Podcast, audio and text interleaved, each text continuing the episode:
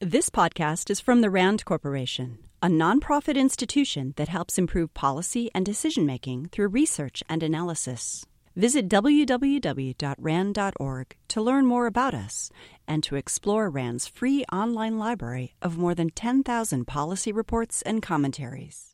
Welcome to a RAND Distinguished Speaker Program. I am Eyao Katagiri, Director of Community Relations, and it is my pleasure to introduce our program. The Hyperloop captured the public's attention last year when announced by SpaceX and Tesla innovator Elon Musk.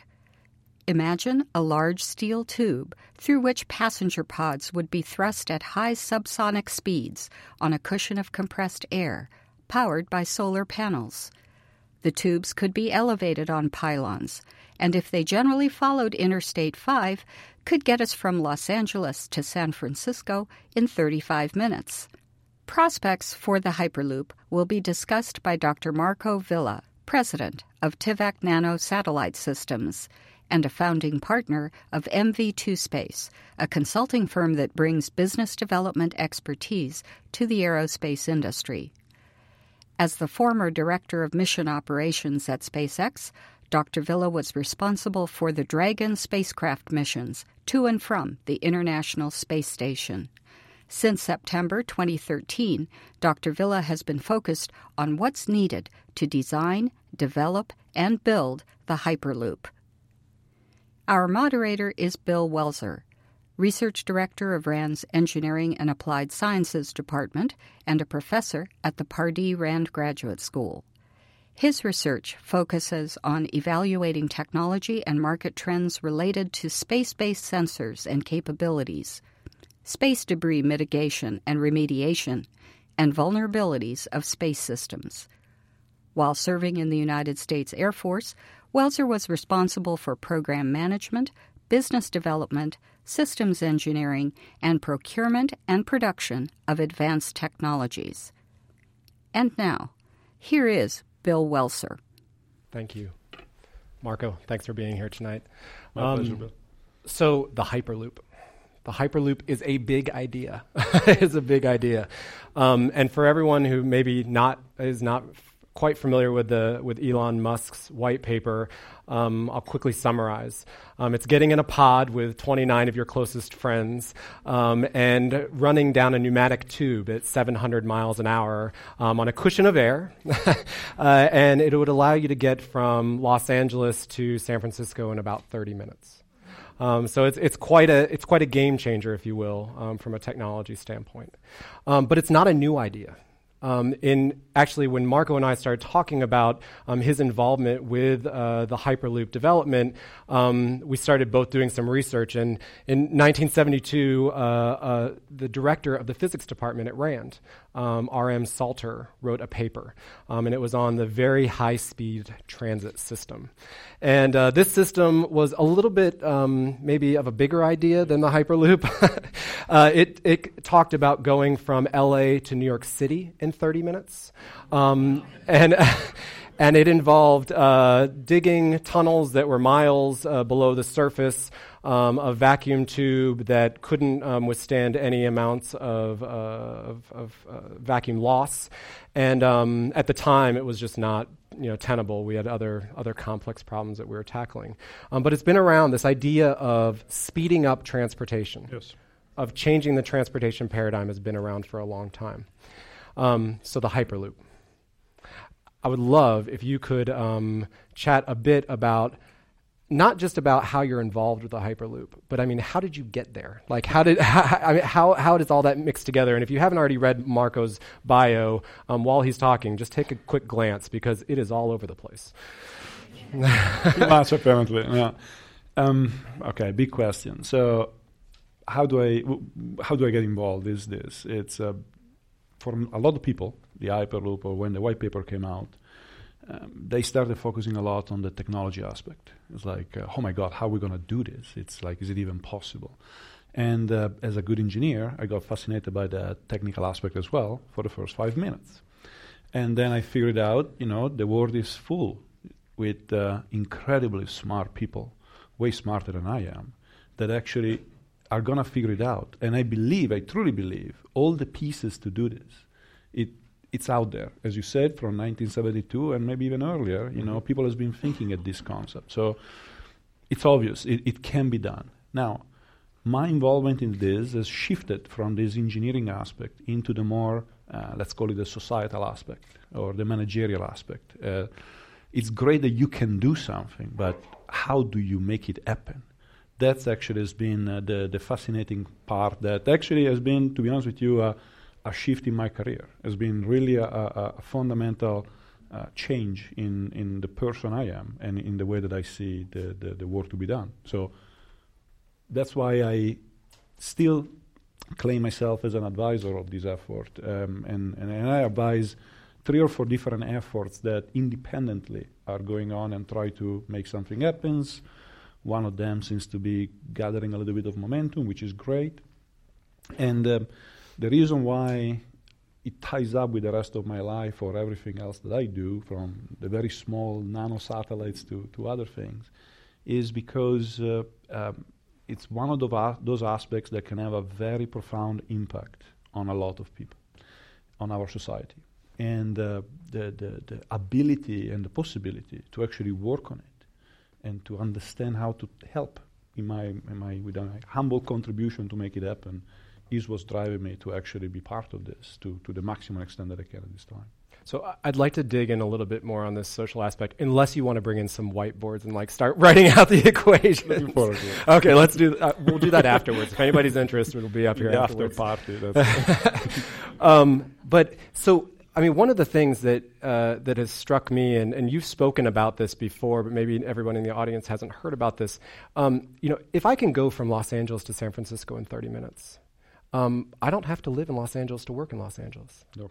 Um, I mean, what, what, are, what are the things that, a, as you've dealt with these teams um, that are looking at designing, I mean, what are some of those examples uh, of, of life shifting uh, effects that it might have? It, it's incredible, and we just uh, and we just scratching the surface right now, and uh, and it's something that it's easy to understand how. And I used this example in the past, but the moment that actually you can actually do that, or, or, or that you have the possibility to do that how is that going to affect your life? Well, I've been commuting from Orange County to uh, LA for five years, uh, back and forth every single day.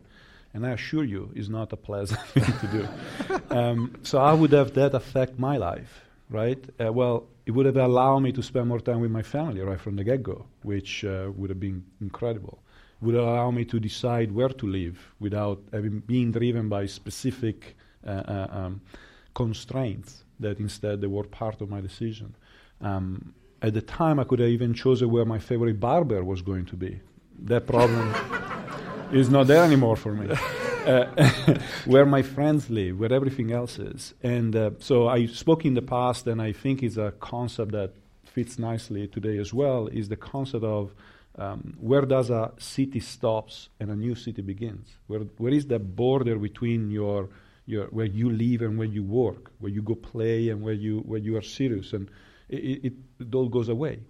Um, what are the consequences of that? Uh, from from my point of view, is that uh, you're going to give a new dimension of freedom with respect of, of being able to make these type of choices or and, and, and exploit it to the extent that you can. So every single person would have a different story of how this helped or how this affected them and which goes into the new part of this, this hyperloop aspect of the, the fast transportation aspect, which is um, it's great to build something as exciting and as you know inspiring as uh, as something like what is presented in the white paper, but what interests me right now and what we're working on and is what else can be done to make that experience even better.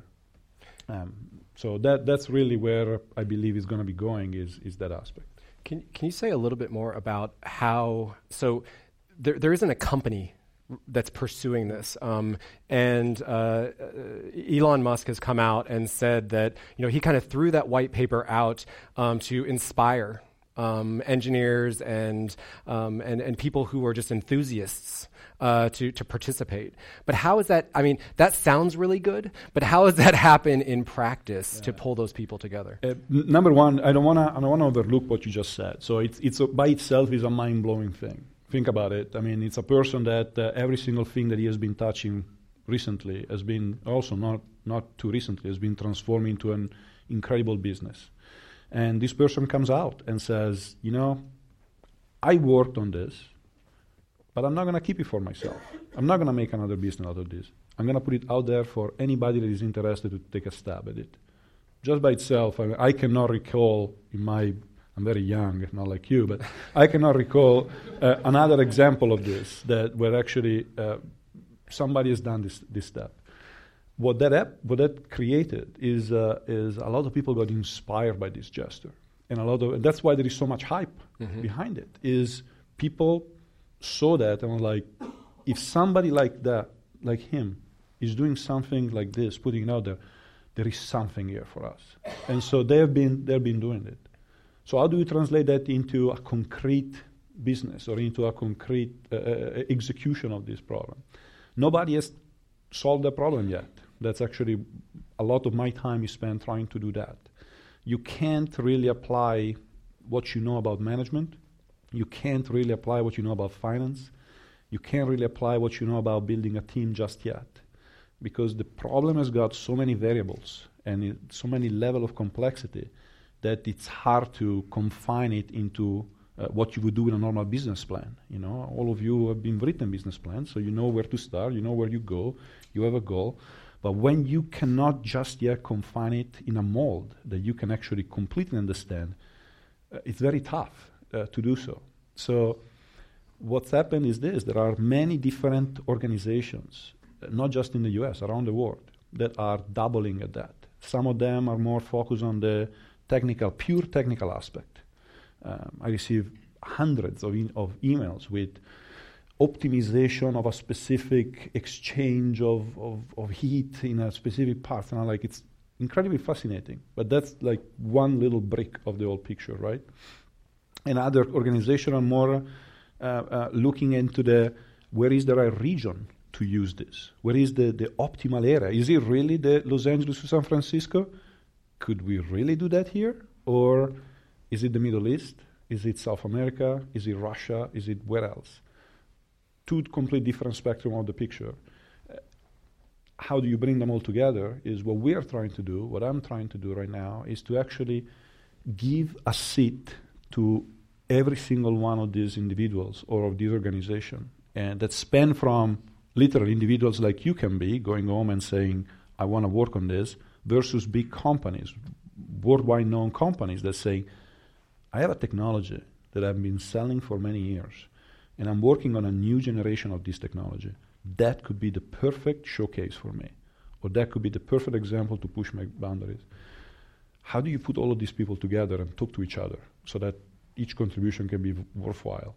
Um, that's what we are tackling. Uh, we think we are cracking the problem slowly, and we are learning by mistakes. Mm-hmm and we're learning through iterations. But we are there is some hope there in, in, in trying to, to, to bring it together in different phases so that you first tackle the big picture and then you go into one roof if you want with the more traditional concept later on when actually you can focus your attention on specific aspects and, and, and tackle it that way. So I, I think um, just to quickly restate, I mean the the, the idea that um, a lot of the people who are who are participating in the design are professionals, but it's their hobby. Yeah. Um, and they're not being, you know, paid in a, in a normal paycheck way to help design this.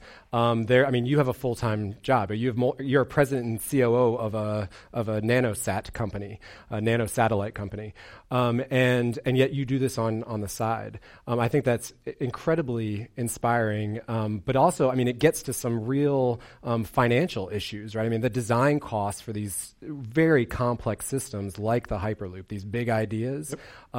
Are, are the thing they dwarf the the cost of actually buying the system and constructing it and Absolutely. putting it up.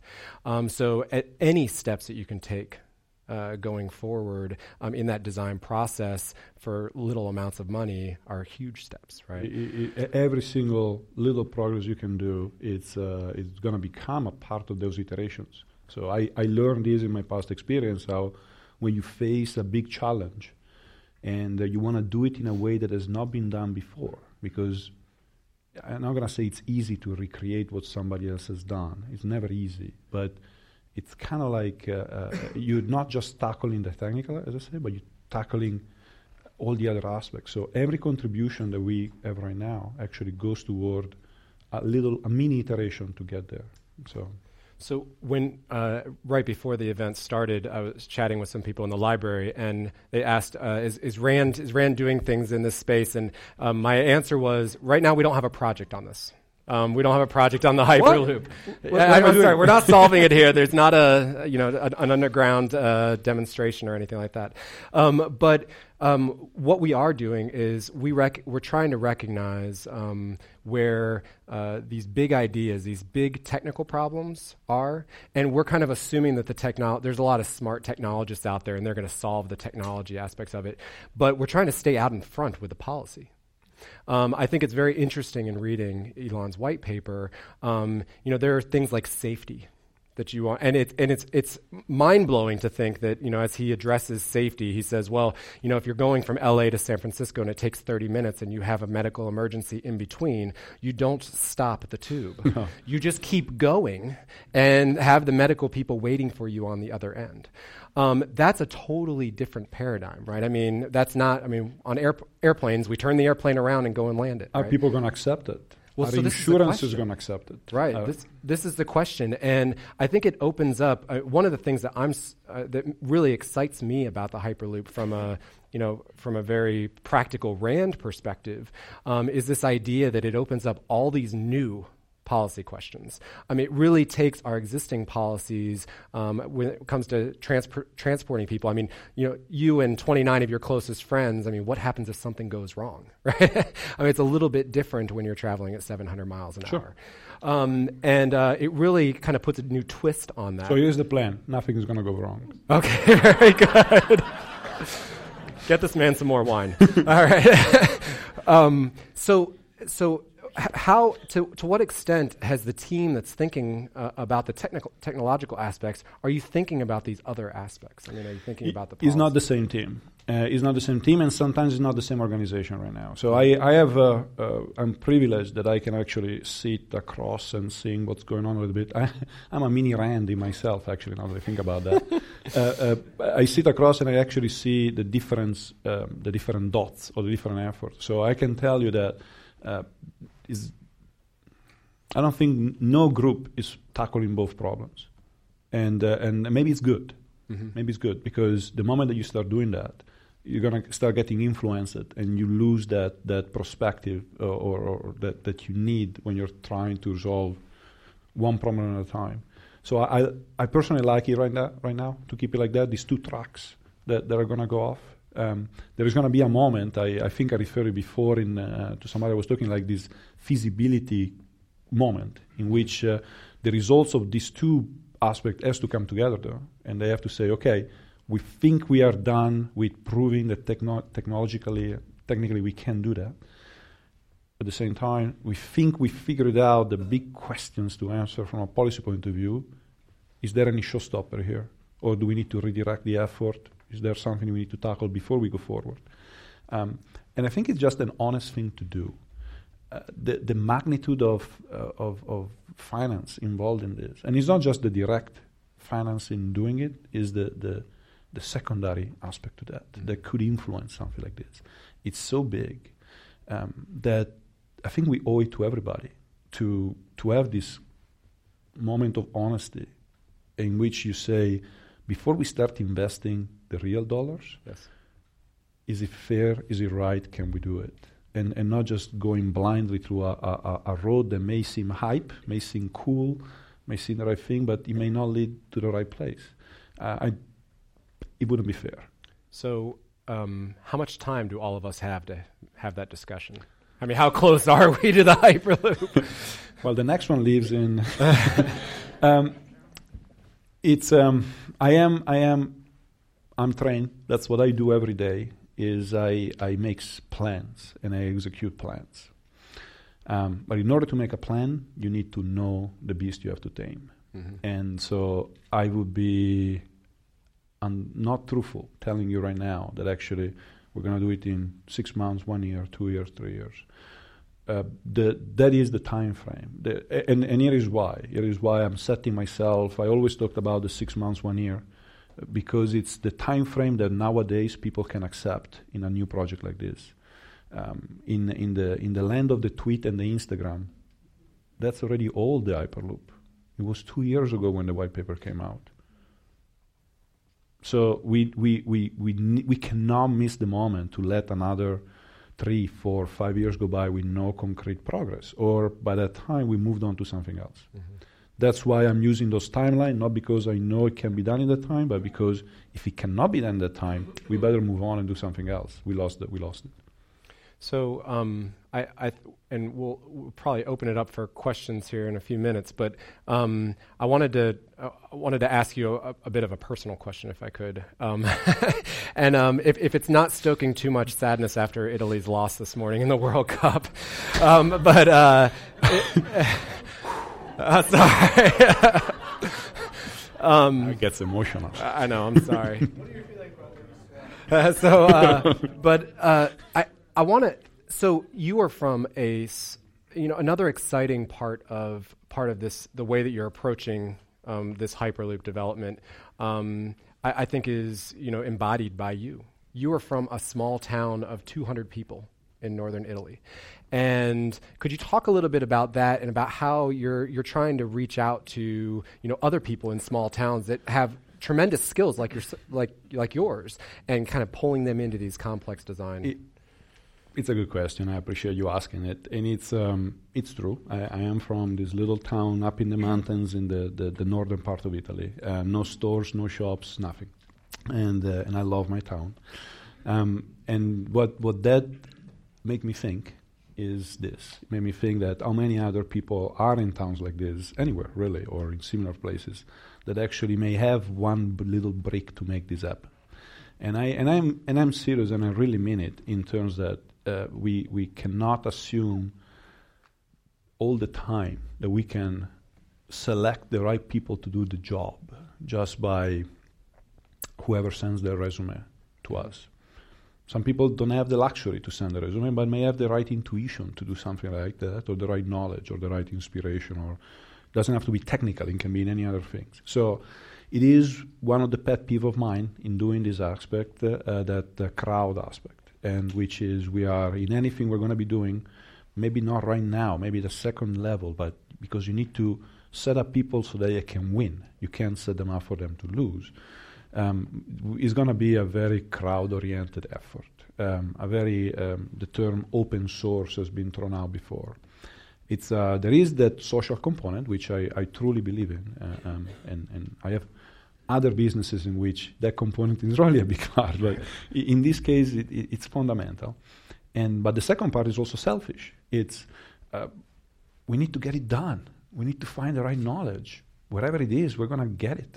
And so we're we're we're thinking of different systems, different uh, solutions to promote it to the wider audience, and not create any barrier of entrance to to to do that. Um, I used in in the past the terms of it's like a, a, a um, crowdsourcing on steroid or like a, a brainstorming on steroids, uh, in which you literally listen to to all the possible ideas right there, and you sort through it like you would do with your four or five buddies when you sit in these nice conference rooms and you kind of brainstorm like that. And and we want to create a virtualization, uh, which I think is has been done before in smaller projects, is done routinely in uh, software applications and things like that, and is yielding extremely good results. And I believe this could be a good catalyst to give it a shot on a bigger scale. And here is the trick if that can be done, and if we can prove that something like an approach like that works on a project like this, what else? What else can be tackled the same way? what else what else can be open up to, to, to, to, these people anywhere in the world that have that have a little bit of knowledge? I have some ideas. Yeah, I bet you do.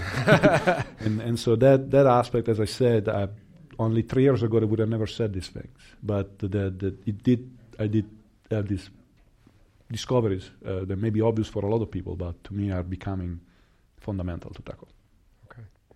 Well, I, I think that um, I'd like, if we could, to open it up uh, to questions from the audience because I'm sure people have lots of 17, 18, 19. No, I'm just kidding. We have lots of questions. So, um, uh, look for the So, microphones. good evening, everyone. Uh, we do welcome your questions, and so myself and my colleague Nancy uh, have a microphone, and we really appreciate. We'll come around to you and bring the microphones to you so you can ask your questions, and we'll try to get to everyone. So we're going to start here. Thank you. I uh, have a question that, that's more of a policy question, but it also relates to the technology and the art of the possible.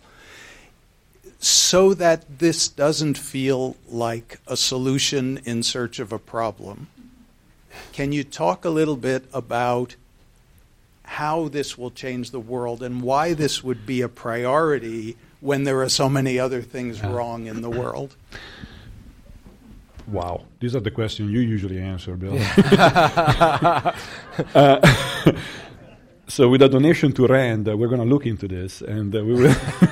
uh, no, the, the, it's a it's an extremely good question, and uh, and uh, I need to I need to answer to you in two different ways. One is the personal way, my my opinion versus the bigger picture here. Uh, my opinion is this: that uh, it is true there are an enormous amount of problems to be solved, right? And what is the best use of everybody's money or the collective wealth to actually resolve those? The the unfortunate thing or the fortunate thing is that if you ask a hundred person, they're going to give you 100 answers, maybe 101 actually. People flip flop opinions all the time. Um, so uh, it would be from a personal level. I wouldn't know how to say this is more or less important than something else. So why not throw this one as well into the into the bigger picture? So that's what allows me as a personal level to say, don't drop everything and go solve cancer. Stay focused on this because I would do a lousy job on that. so that's what I can do.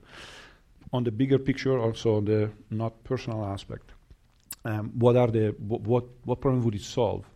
Um, I don't know. Uh, here is the way I see it. Uh, I mean, the, the, the way that it, it may plan out is this. We live, we can't deny, we live in a world in when everything is fast right now. And, and uh, not just that, is I used before the term that this could really be the, the tweet of transportation, in which nowadays, because of the society we live in, uh, we need to be able to be light on our feet and keep on changing and address things and tackle problems on my cell phone all the time, right? Um, what is really missing right now in the society is actually the ability to have still the eye-to-eye conversation that uh, has been closing so many deals in the past, has been solving so many problems in the past, and so this virtual approach that we are taking, that is dictated by the pace in which we have to live, is removing that aspect. So, if having a system that allows you to close that gap is possible, maybe that's going to help to actually bring society back together and not. I always say that everybody's a lion behind an email, right? I don't like lions that actually they turn out to be sheep when you talk to them. So if we can remove that filter and say, tell you what, I'm going to be in your office wherever you are in half an hour. Let's talk about it. Maybe that's going to bring some good to it. The other aspect that helps me to, to, to work on this is there are a lot of places anywhere in the world that cannot be reached easily and that uh, because of that they are disconnected from the rest of, of society. And it's not their fault. Just happen to be in a place that is not yet. So if something like this can be created with that in mind as well, and allows that economy to close, and because of speed or because of, of other resources, then it's a good thing. And, and I cannot answer you the exact things that are going to be good. I can just infer that there are going to be good things coming out of that. I hope that addresses I think my question's sort of related. Um, I fo- I've been focusing a lot on the CO2 problem because it's a really serious one. And I was wondering how you might sort of answer moving the data instead of the people. In other words, being online may actually become a better investment than moving things and trying to maintain this large system. I mean, right now we've got 36,000 pounds of CO2 per person. We have to get to 600. So curious how you see that. So your question is if I see that as as uh, compounding that problem, but should we be doing that, or is it a better effort to be putting it into allowing people to instantaneously communicate? It, it's it's it's the answer is, is diverse. It really is. I think it's not an either or, to be honest with you. And, and I have to revert back to my, my personal opinion. I don't think it's an either or. Uh, I, I don't know you, but I personally cannot close a deal without having an eye to eye conversation. I personally can't. You know, even with a hyperloop, it's not going to fix that. And I think there's going to be room for the, the, the type of approach that that, that you have. I, I absolutely. I, I, that's why I say it's not one substituting the other or one being better than the other. I think there is a complementarity to them. Now, uh, going back to uh, the reason why you asked that question, uh, which is the, the, the, the, CO2 or any other agent of, of, of, of pollution, or I think we should be, we collectively should be extremely conscious about that. And, and, and we should, there should be no project nowadays going on in which that aspect should not be considered and being part of that. Should that prevent projects to happen? To my opinion, the answer is no. Should we be mindful and consider it as one of the constraints and one of the things to do? Absolutely, 100%. So, so we have a question over here on your right. So, uh, as you think about the system and your plans for it, if you think it in terms of, since we're here in California, I use the California Plan rail system.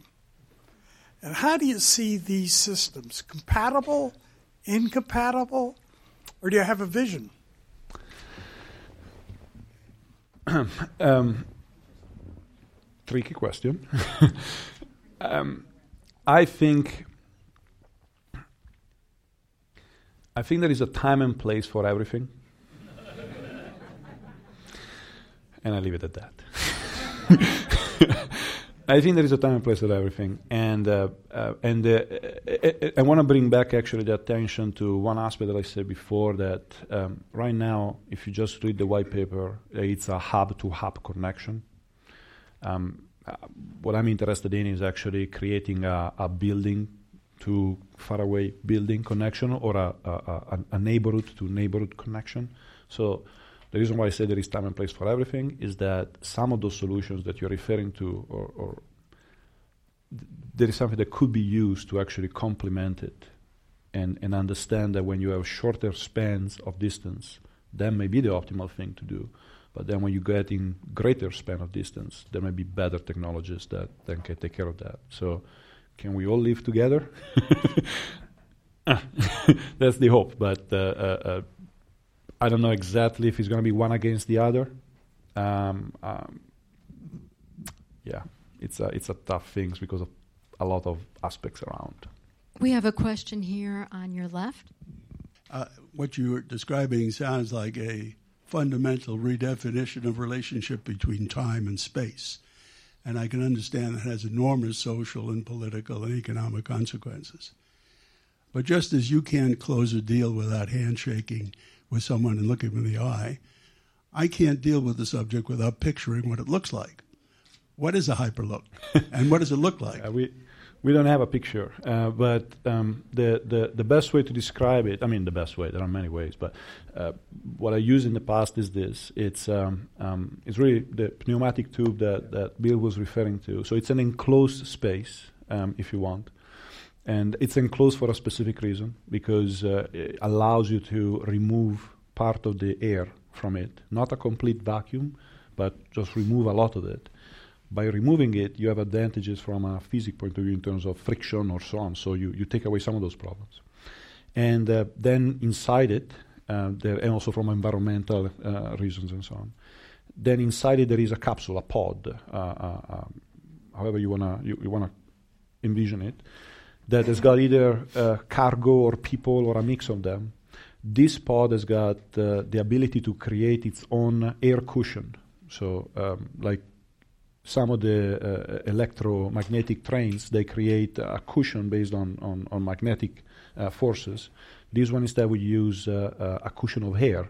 That you do that with compressors and, and, and doing that. So allows you to glide within this. So you, you take ad- additional advantage of the fact that um, you don't have moving really parts uh, that that do friction one against the other, um, and that's really it.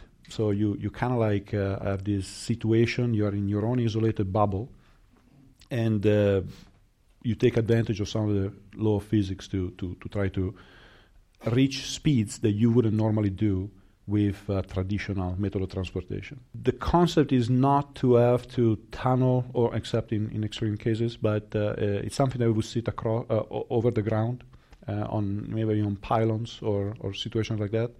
Um, two reasons why. One is the moment that you start tunneling or going underground, like actually was proposed in 1972 by, by the RAND, um, the cost increase exponentially. So it's a, it's a tremendous effort to do, and, and we go back into that. Is that the optimal way or not?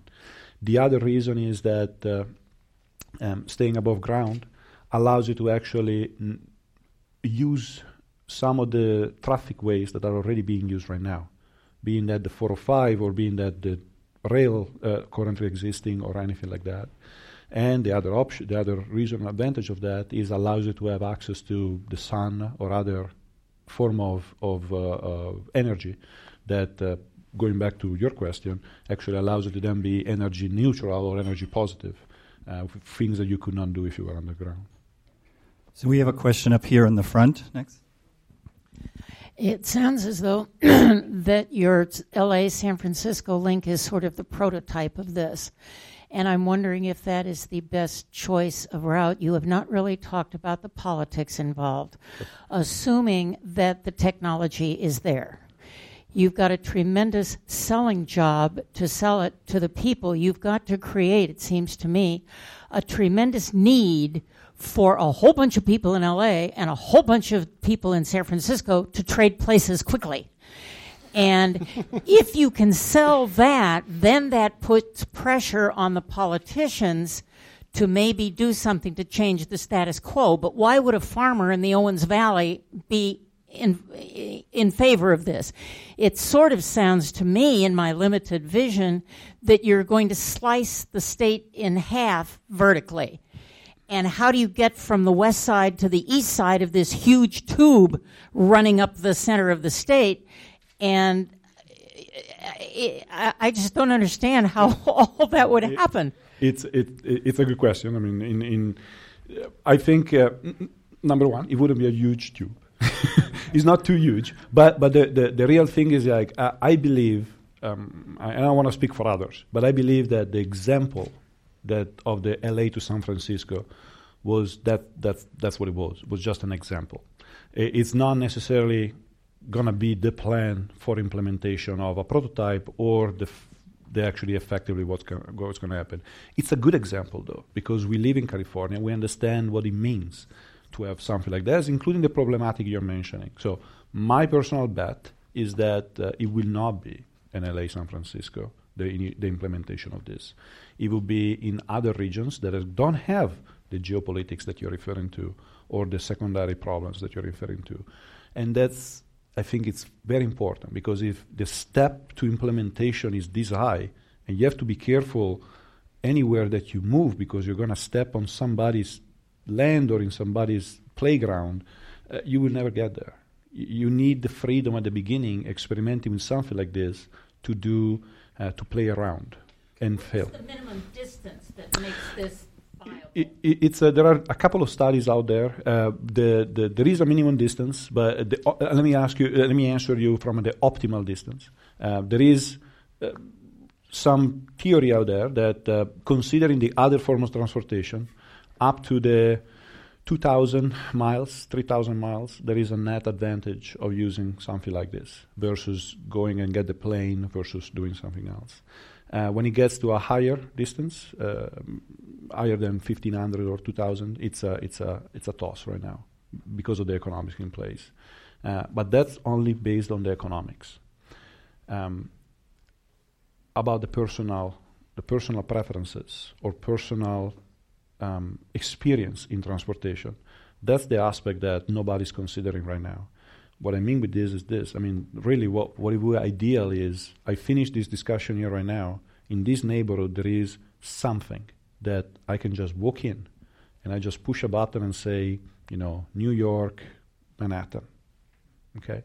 And that's the only thing I need to do. And the next thing I know, I am there.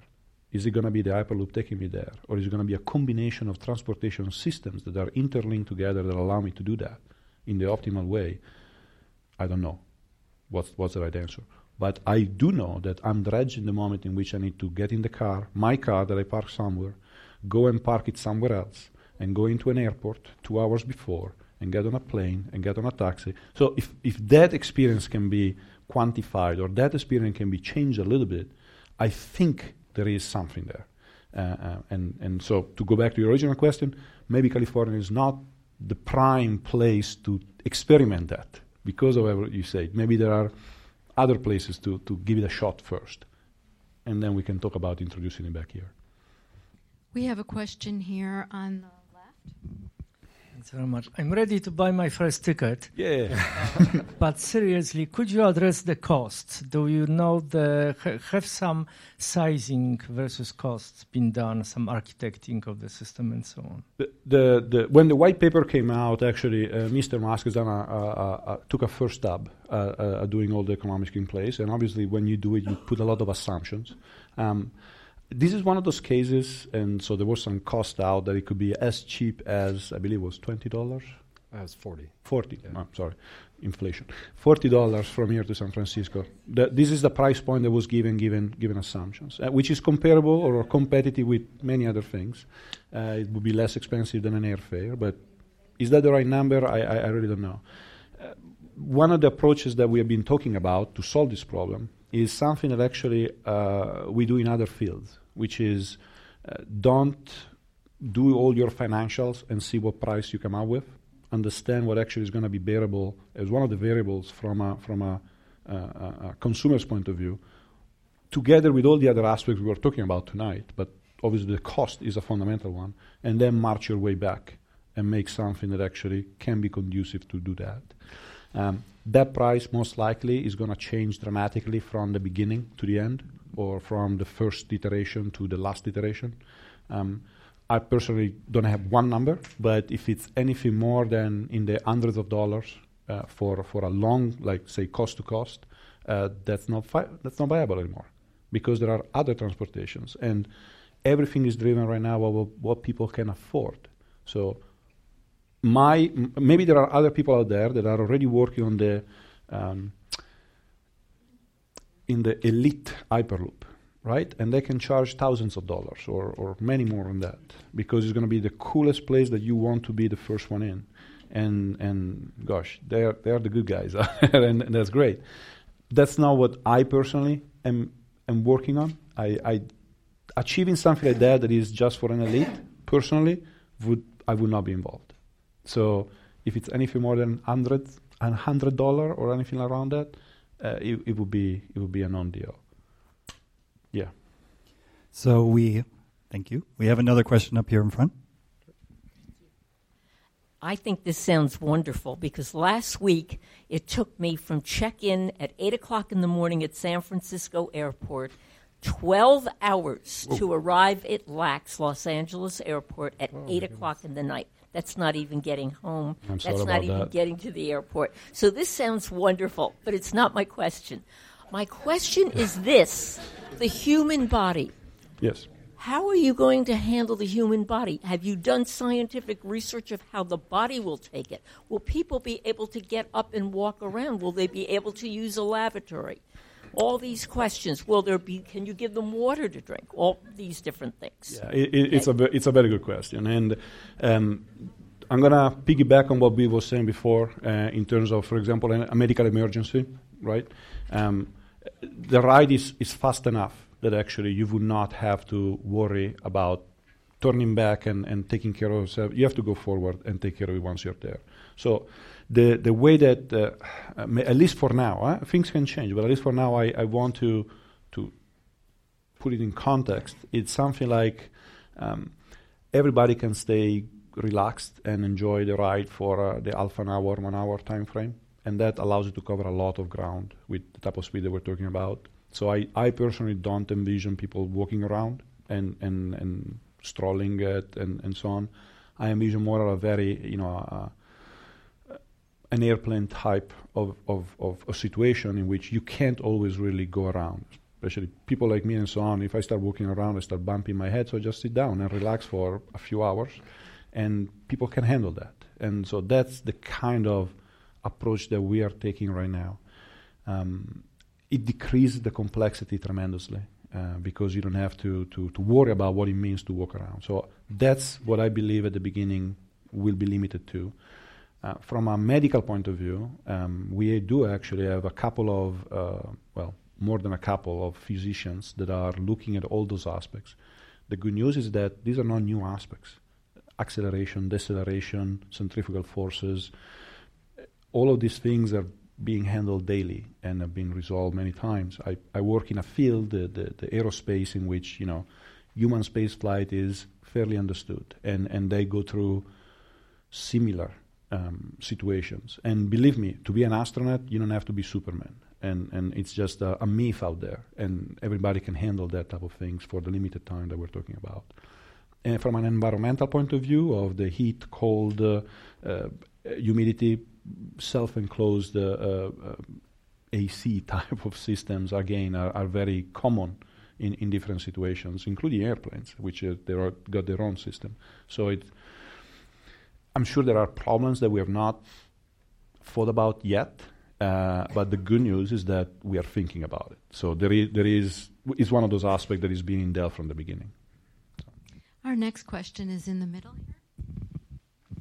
Uh, an earlier a gentleman asked earlier about the priorities in our society for something like this, and your response was that if you asked 100 people, you get 101 answers. Uh, but if you were to look at the um, uh, thrust of what you're trying to do, and the magnitude of it, couldn't you get uh, a better result for what you want to do if you did it internally here in the city of Los Angeles? People are struggling with the 405, with obsolete systems.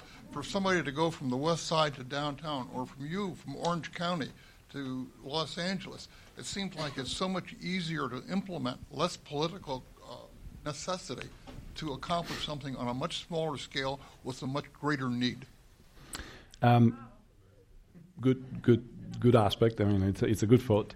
Um, the this specific application would not work for that because it would not be. Op- the, you need a certain amount, a minimum distance, if you want, a minimum range to actually, so that it's worthwhile. Okay. Um, however, we are working with uh, other solutions that have uh, um, the, the, the are based on electromagnetic or are based on uh, uh, some new technology. Actually, it's pretty cool uh, that would allow us to close the loop in those type of distances you're referring to.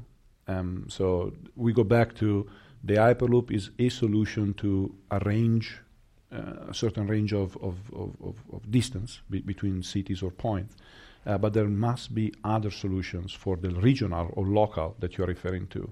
Um, so would it be an optimal to just focus on the LA area? Uh, sure. I mean, if somebody in the LA, LA area says, I recognize there is a big problem and I am willing to help working it in this specific area, would be great. Uh, but if somebody else come to us and say, you know, I am from that other region and I would like for you to tackle that region, and here is the problems that we need to solve, and here is my will to help you to do that um, there is nothing that would prevent us to do that. So, where is it going to end up? Uh, it's really going to be dictated by who is willing to take the challenge and who is willing to support the development of this project. So, I'm I'm, I'm very attached to LA and I'm very attached to the region, and God knows how much I would like, from a personal level, also to resolve these problems. Is there the will here to resolve it? I can't answer that, but it's definitely not not out of the possibilities. So uh, we're starting to uh, run out of time. We have time, I think, for maybe two more questions. Uh, we've got one back here. Uh, if there were a casino across the street that was offering to bet, offering bets on either side of whether there'd be 10 cities connected by Hyperloop within 20 years, one, which way would you bet? And two, would you bet a substantial amount? Uh, I, I, am a betting man. Um, so Did you bet on Italy? Sorry. but I can't bet anymore because I lost everything with the Italy game. No.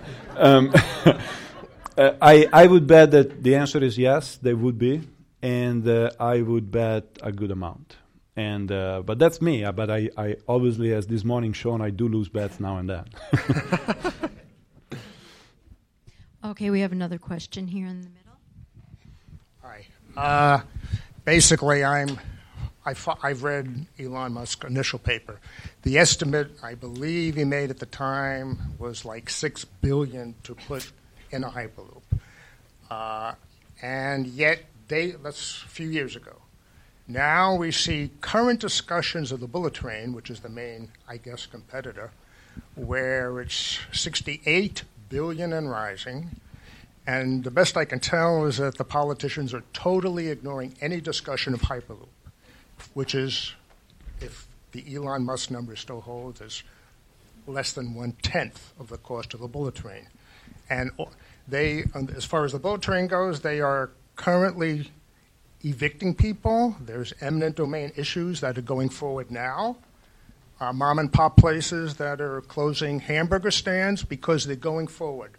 There are discussions right now of whether or not to take 250 million of cap, cap and trade money and deciding whether the best terminus is somewhere between Bakersfield and the middle of the state relative to San Francisco and Los Angeles. So this is a competition where the politicians that are going forward are ignoring Hyperloop.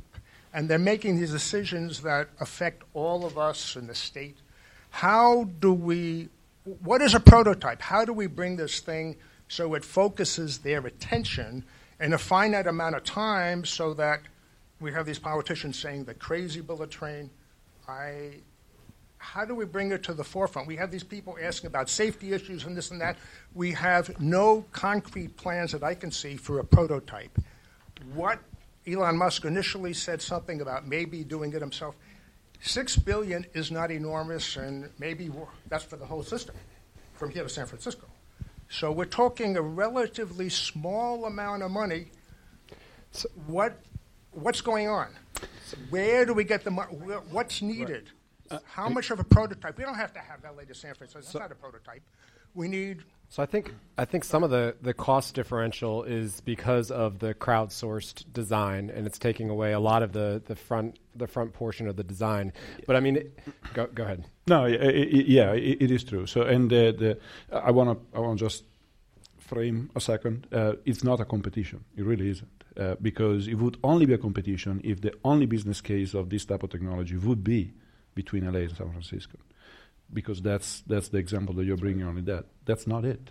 That that's just an example that was in a white paper, which was a very good example to use because it obviously tickled a lot of people in thinking about it. And I bet, um, or I'm, I'm, I'm, I, I tend to lean toward it was done maybe purposely because you know you know you're going to catch attention of people because of the issues that we're talking about on the other effort.